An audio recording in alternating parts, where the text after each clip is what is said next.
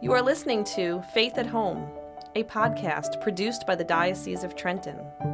In this segment, you will hear October's column for Faith at Home, The Rosary for Families, by Jessica Donahue, Director of Religious Education at St. Joan of Arc in Marlton, New Jersey, and read by Bill Staub. During the height of the pandemic earlier this year, I was trying to figure out a way to connect with the catechists with whom I worked in a way that would allow us to find some much needed spiritual refreshment and renewal. It was tricky, of course, because we couldn't get together in person, so I thought that we would start a weekly rosary group. I wasn't sure how it would go, since, as we know, virtual just isn't the same and we were all, frankly, a bit burned out on doing things virtually at this point. So I was very surprised to find out that even virtually, praying the rosary together was truly wonderful.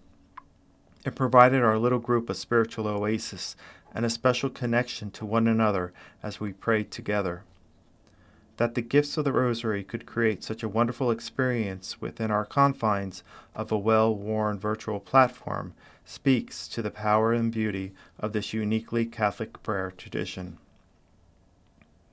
Whether you last prayed the Rosary a day ago, a decade ago, or just haven't prayed it before, there are so many ways to introduce or reintroduce it into your life and the life of your own little domestic church, your family.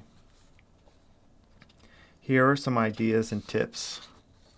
Get acquainted with the Rosary. If you are a parent or an adult who has not prayed the rosary, or if it's been a while, this is a great time to come back.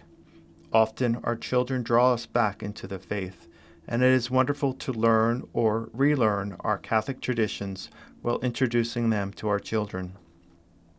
Start small.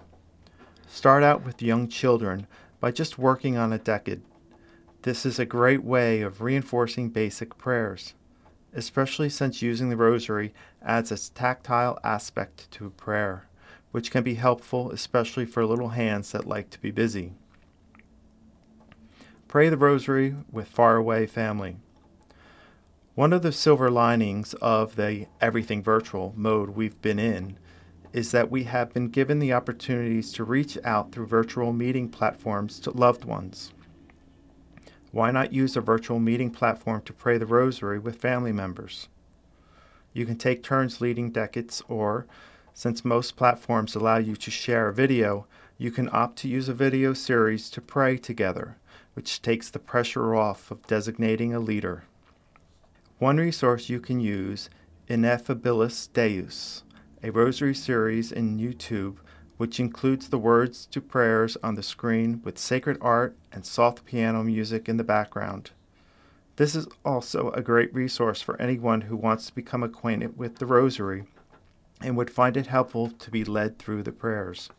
Or pray along with our own Bishop David M. O'Connell using the audio rosary recordings found at soundcloud.com slash diocese of Trenton.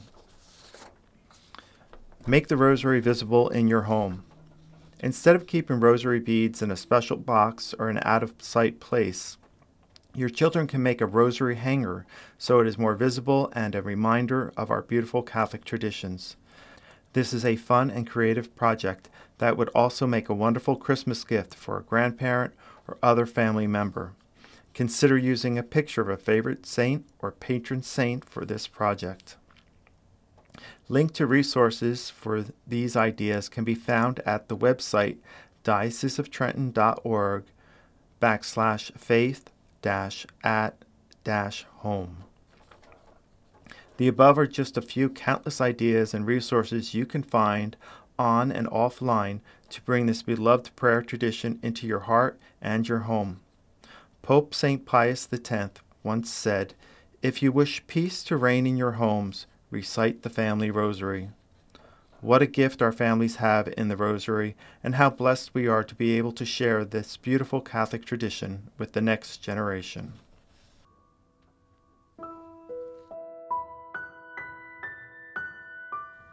Let us pray for families. In the name of the Father, and of the Son, and of the Holy Spirit. O God our Father, In Jesus, you call all Christian families and homes to be signs of living faith. By the light of the Holy Spirit, lead us to be thankful for the gift of faith. And by that gift, may we grow in our relationship with Jesus, your Son, and be confident witnesses to Christian hope and joy to all we meet. In the name of Jesus Christ our Lord, in the name of the Father, and of the Son, and of the Holy Spirit. Amen. You have been listening to Faith at Home. You can listen to or download the monthly edition of Faith at Home at dioceseoftrenton.org backward slash faith dash at dash home.